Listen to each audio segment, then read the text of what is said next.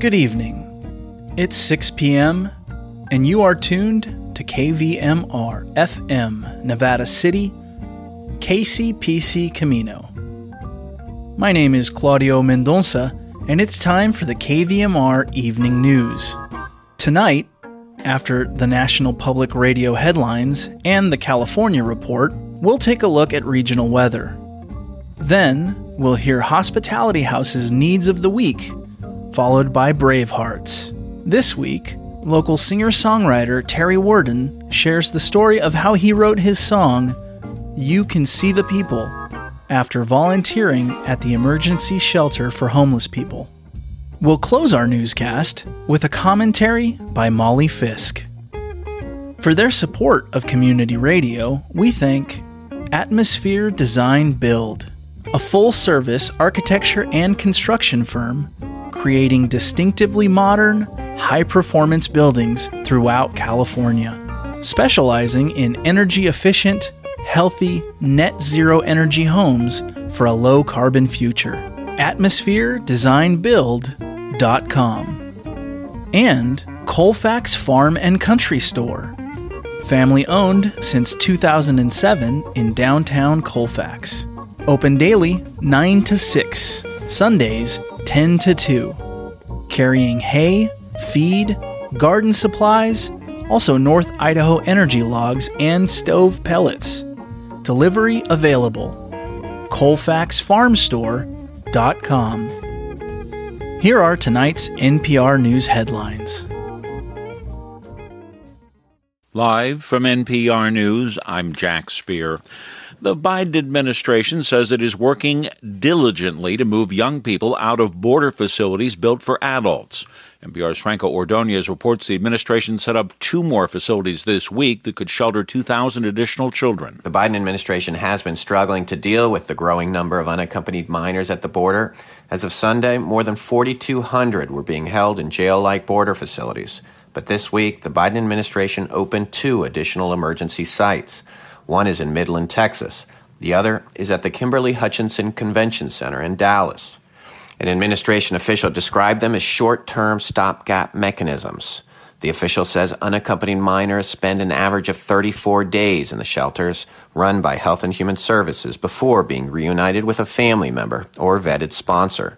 Franco Ordonez, N P R News. F B I Director Chris Wray says it does not appear the Atlanta shooter had racial motivations. N P R's Kerry Johnson reports the F B I is playing a supporting role in the investigation. F B I Director Wray says the murders of eight people in Atlanta this week hit close to home, since he spent much of his adult life in that area. Wray says the Bureau is supporting Atlanta police and the Cherokee County Sheriff as they investigate what he called a heartbreaking incident. The F B I Director says the shootings do not appear to be racially motivated, even though the alleged murderer apparently targeted Asian spa businesses and six women of Asian descent were killed.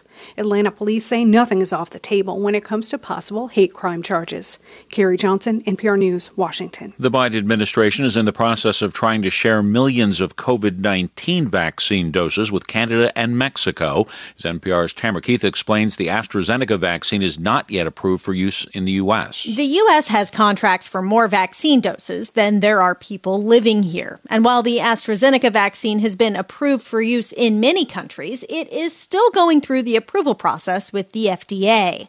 White House Press Secretary Jen Psaki says the hope would be to lend two point five million dollars to Mexico and one point five million dollars to Canada. And ensuring our neighbors can contain the virus is a mission critical Uh, step is mission critical to ending the pandemic. She says many countries have requested doses of the vaccine. Thus far, the White House has been reluctant to even discuss vaccine diplomacy, saying the number one priority is getting everyone in the U S vaccinated first. Tamara Keith, N P R News. The House has overwhelmingly passed Democratic-sponsored measures that would open a gateway to citizenship for more than three million young people brought to the U S illegally as children and for immigrant farm workers.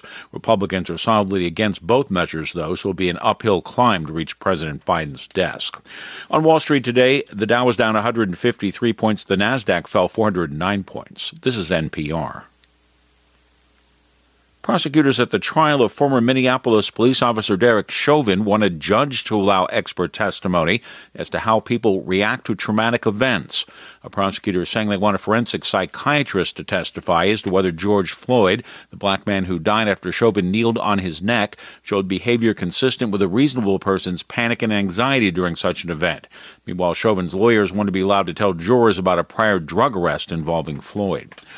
Oil prices plunged by roughly eight percent today, a sudden shift for crude, which had been rising swiftly, and it's likely to take some pressure off gas prices near term. Here's N P R's Camila Domonoske. Brent crude, the global benchmark for oil, was edging near seventy dollars a barrel last week, a financial and psychological threshold it hasn't hit in two years. But not anymore. After one day's slide, prices closed at sixty-three bucks a barrel, close to where they were a month ago.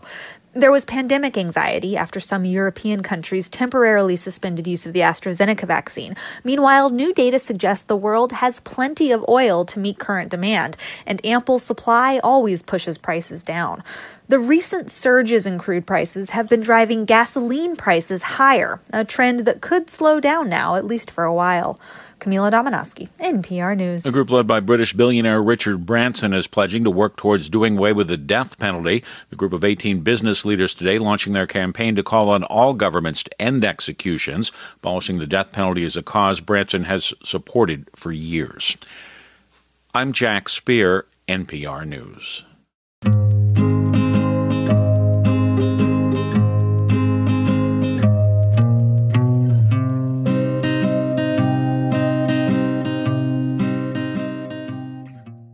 This is the California Report. I'm Lily Jamali. We begin in Washington, where the House Judiciary Committee is holding a hearing this morning on discrimination and violence against Asian Americans. The hearing was scheduled prior to Tuesday's deadly shooting spree at Asian-owned businesses in Atlanta that left eight people dead. But that's brought even more urgency to the rise in hate incidents against the Asian American and Pacific Islander communities in the U S.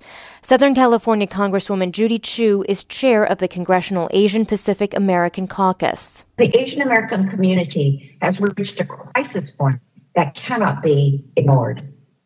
Since the beginning of the COVID nineteen pandemic, Asian Americans have been terrified by the alarming surge in anti-Asian bigotry and violence we have witnessed across our nation. In fact, it was over one year ago that K PAC first began to sound the alarm bells about the anti-Asian discrimination we were beginning to see due to misinformation and stigma that wrongly associated Asian Americans with the coronavirus. But what started out last January as dirty looks and verbal assaults has escalated to physical attacks and violence against innocent Asian Americans. And these attacks have increasingly become more deadly. Just as many Asian Americans were preparing for the Lunar New Year last month, we saw a surge in anti-Asian violence. Many of the victims have been older and vulnerable, like Visha Ratanapakti, an eighty-four-year-old Thai man in San Francisco, who was killed in an unprovoked assault while on his morning walk. In New York, sixty-one-year-old Noel Quintana's face was slashed from ear to ear with a box cutter in the subway, requiring one hundred stitches. In Oakland's Chinatown, a camera captured a ninety-one-year-old man being thrown to the ground by an assailant. In my own congressional district, a Chinese-American man was attacked at a bus stop in Rosemead with his own cane, causing him to lose part of his finger. That was Judy Chu, chair of the Congressional Asian Pacific American Caucus. Lawmakers across the state have condemned the violence in Atlanta. The state has seen a rise in attacks against people of Asian American descent this year, including several high-profile incidents in the Bay Area. The cities of San Francisco and Los Angeles have already said they plan to increase police patrols as a precaution. Support for the California Report comes from Water Heaters Only, specializing in the repair and replacement of water heaters since nineteen sixty-eight. Licensed and insured. Open twenty-four hours a day, every day. Learn more at water heaters only dot com. Eric and Wendy Schmidt, whose philanthropy includes Schmidt Ocean Institute, working to advance the frontiers of ocean research, sharing the connection between life on land and life at sea with everyone, everywhere. And College Futures Foundation, supporting K Q E D special broadcasts from college campuses and other higher education reporting. Learn more at college futures dot org. The Biden administration has said the U S Mexico border is still closed to asylum seekers. A month ago, officials began admitting people who had previously passed an initial asylum screening, but who were forced to remain in Mexico under a Trump administration policy. Now, migrants who were affected by that policy are wondering when they'll get a chance to ask for protection in the U S. Reporter Max Rivlin-Nadler went to visit an encampment with hundreds of people waiting on the Mexican side of the border near San Diego. Diego. Marjorie Rosales and her daughter have been living in shelters in Tijuana for a year after fleeing Honduras. Almost a month ago, she pitched a tent outside the port of entry. She told me she would not leave until she could apply for asylum. Last Friday, she was still there. Ha sido bien duro porque estas dos últimas semanas han caído lluvias y se me ha mojado la ropa. She said it's been tough because of the rain. Her clothes are now wet. There's been freezing temperatures at night and in the morning. Rosales is not alone. She's one of thousands of asylum seekers stuck in Tijuana, many now for well over a year.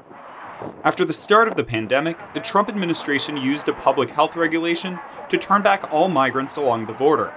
President Joe Biden, for the most part, has kept that rule in place, with one notable change.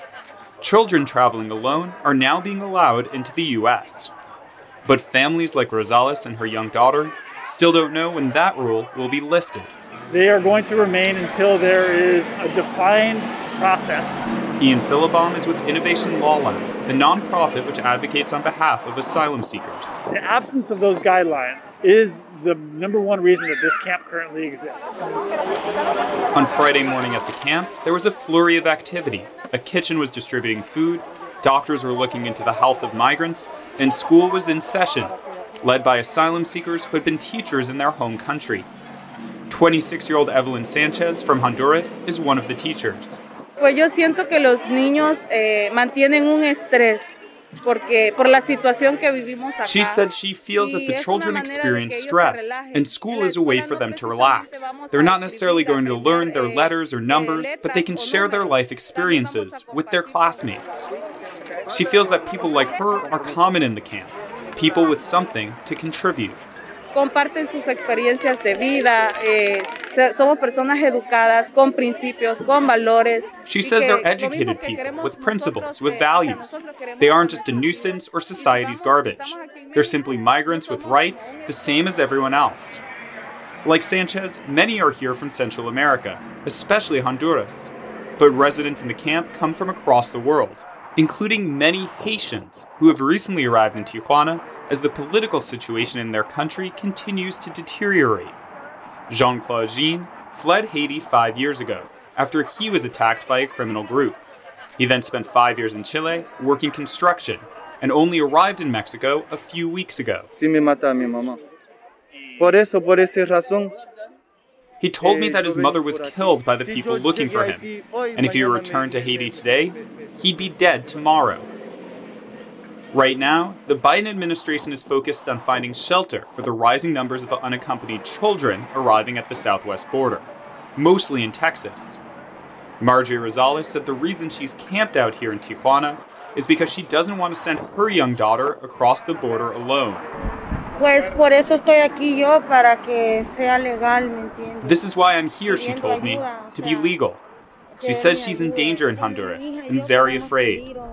She wants help or just some sort of plan to come soon. For the California Report, I'm Max Rivlin-Nadler in Tijuana.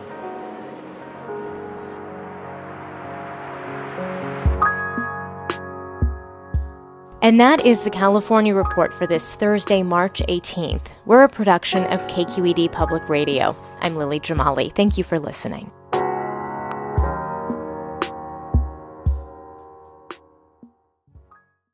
Taking a look at regional weather, in Grass Valley and Nevada City, tonight, showers with heavy rain at times. Tonight's low will be around thirty-nine degrees. Tomorrow will be partly sunny with a forty percent chance of showers. Tomorrow's high will be fifty-one degrees. In the Lake Tahoe and Truckee region, tonight, rain and snow, becoming all snow after four a.m. New snow accumulation of less than a half inch predicted. On Friday, a fifty percent chance of snow, mainly before ten a.m. Then, mostly sunny, with a high near forty. And in Woodland and Sacramento, tonight, showers, mainly before midnight, with a low around forty-eight. Tomorrow will be partly sunny, with a twenty percent chance of showers before noon. Tomorrow's high will be near sixty-two degrees.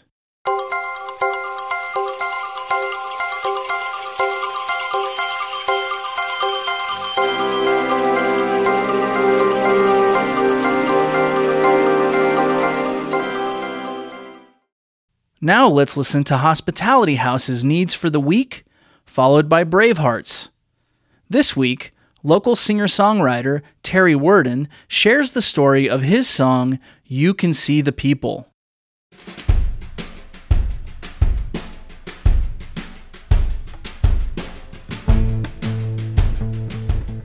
Hospitality House is a year-round emergency homeless shelter for the general homeless community in Nevada County. And since the onset of the pandemic, we've shifted into a twenty-four seven operation, working in partnership with multiple agencies around town in a collective effort to help as many people as possible in crisis.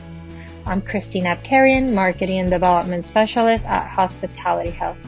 And the needs of the shelter for this week are P P E masks and gloves, blankets twin size, silverware, bottled water, hand warmers, Alka-Seltzer, travel bags and backpacks, headphones and earbuds, brushes, combs, and hair ties, toilet paper, paper towels, men and women's winter gloves, men and women's undershirts, men's jeans sizes thirty to thirty-six, eight ounce paper coffee cups, no lids or styrofoam or plastic cups needed, please. Women's underwear sizes small, medium, and large. Men and women's sweatpants sizes medium, large, extra large, and two X L. Ensure and boost drinks for guests undergoing chemo and radiation treatments. Please drop off urgent items or mail them to Utah's Place, located in Brunswick Basin past the D M V at twelve sixty-two Sutton Way in Grass Valley. For a tax receipt, please ring the doorbell and wait for someone to come outside to assist you. We greatly appreciate the community's help at such times of uncertainty. In the words of Utah Phillips, if we all stick together, we'll all get what we need. Thank you.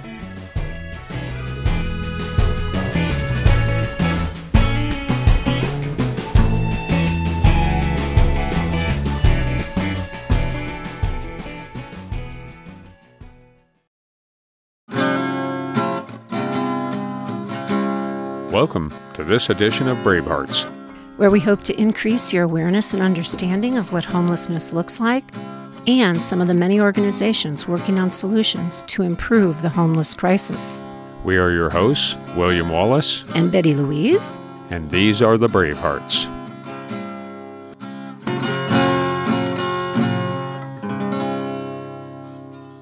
Welcome to this episode of Bravehearts. This is Betty Louise. And tonight, we're going to hear from Terry Worden, a Nevada City resident and songwriter. This was recorded in twenty seventeen, but had such an impact that I thought it wise to bring it back around. Terry is going to share his story behind the song he wrote, You Can See the People, after volunteering at the emergency shelter for homeless people. Where does one begin? Okay. For years and years, I've been one of those regular middle-class people driving back and forth, going here and there, and along the way, seeing the folks parked out on the median, never quite knowing what to do about it. Sometimes I'd stop and give them five bucks. Sometimes I'd look at them like, I wish they weren't there. Most of the time, I would just turn a blind eye to it and go about my business. And uh, this last holiday season, there was an advertisement in the local paper, the Union. They were running short on volunteers to work at a at a warming center here at a place called Pioneer Park. And so, having been pretty much a self-indulged, selfish person most of my life and most of the time, something came over me, you know, and I said, I'm going to go see where this is at. I'm I got a great life, and maybe I can make somebody else feel better for a little while if I just do something. So, I went to the homeless shelter, and I walked in, and there was Janice. We hit it off, and I passed out blankets and put down sleeping bags, and we washed pots and pans and fed these people, and had a very interesting realization about what wonderful work's going on that most people don't even realize because they're too busy doing what they do. And so after going there and seeing that, I, as a guy who likes to write songs, when I saw these folks and, and I saw this woman who's trying to corral this whole thing, it was pretty inspirational. And the way she closed the show for me was, when I went to leave, I said, this seems so almost impossible and sort of hopeless and so big. I said, what, what can you really, really do for these people? And she looked me right square in the eye and she said, all you have to do is love them. You can see the people living on the street, turn a blind eye.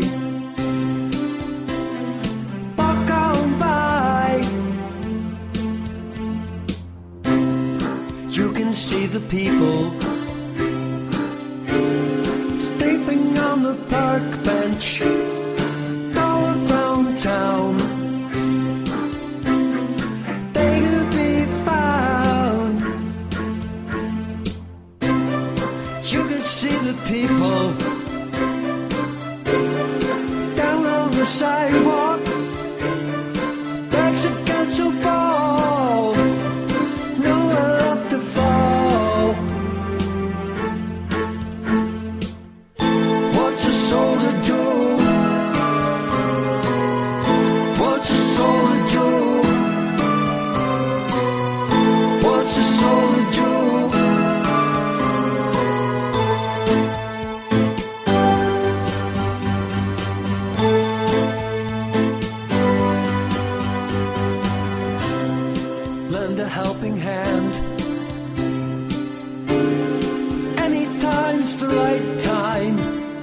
Something of yourself, you can make it better. Spend a little money, spend a little time, think of someone but yourself, and you can make it better. You can make it better. You can see the people. What you gonna do? 'Cause it all comes down to me, but it all comes down to you. Yes, it does. What's a soul to do? What's a soul to do? What's a soul to do?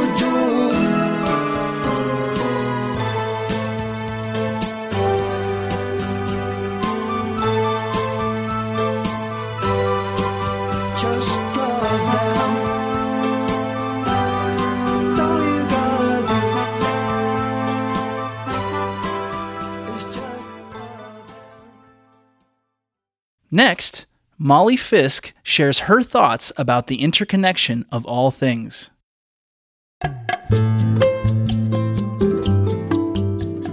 Molly Fisk, Observations from a Working Poet. Well, what should we talk about today? Deborah Holland's swearing-in ceremony as the first Native Secretary of the Interior. The murders in Atlanta of eight people at massage parlors, six of whom were Asian women. Real estate prices as Americans ramp up to the coming epic migration away from obvious climate disaster zones. We could discuss Sarah Everard's final hours, or the man arrested yesterday with guns and ammo outside the vice presidential residence. Maybe you're old, like me, and got your second COVID shot.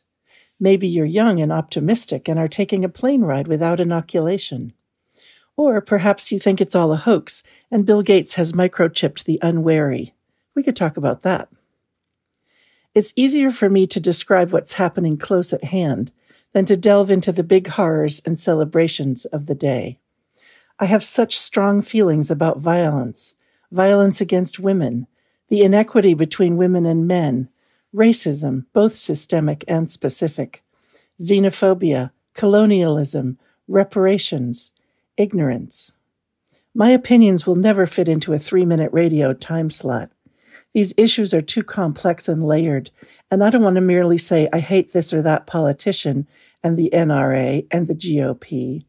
Brevity just makes it sound like I'm reciting bumper stickers. But it feels like a lack of empathy to talk about four stellar jays cavorting in my apple tree on a rainy day like this, when there are such momentous things going on around us. I don't think I'm alone facing this dilemma, and I know you aren't all poets, though I dearly wish you could be, so this might not make sense, but here's how my mind works. The vivid blue of those stellar jays with their black heads leads me to the blue-black eye socket of a Chinese woman, aged seventy-five, who beat up her assailant on a San Francisco sidewalk after he punched her. A random racist attack by a white guy, who is and is not all the other white guys, like the one in Atlanta, having a bad day yesterday, killing Asian masseuses. That carnage is unbearable and not new. Think of how this country was colonized, and then listen to the resonance of an indigenous woman leader acquiring power over decisions about our land. The blue of the sky and sea and the black night. All the centuries of white damage, but also the tall white moccasins Deb Haaland wore as she was sworn in by Vice President Kamala Harris. And her beautiful dress is stellar jay blue, with, look, a black jacket over it. Everything is connected. Try not to forget that. This would be a good time to remind you that the opinions expressed here are not those of the radio station, its staff, board of directors, underwriters, volunteers, or listeners, and are solely put forth by the commentator, in this case me, Molly Fisk.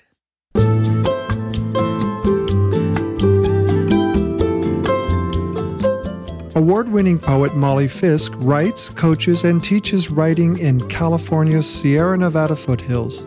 You can reach her at molly fisk dot com. This program is produced at the studios of K V M R F M, Nevada City, California. Funding is provided by Harmony Books of Downtown Nevada City and K V M R with support from the Corporation for Public Broadcasting.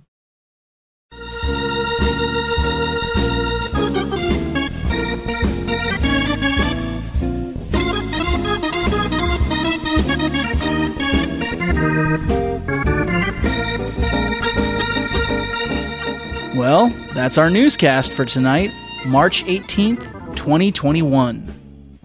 You can listen to this newscast and others again wherever you get your podcasts or on our website, k v m r dot org. Stay tuned. Money Matters with Mark Cunaberty is next, followed by Democracy Now! At seven p.m. My name is Claudio Mendoza. Thanks for listening, and have a great evening.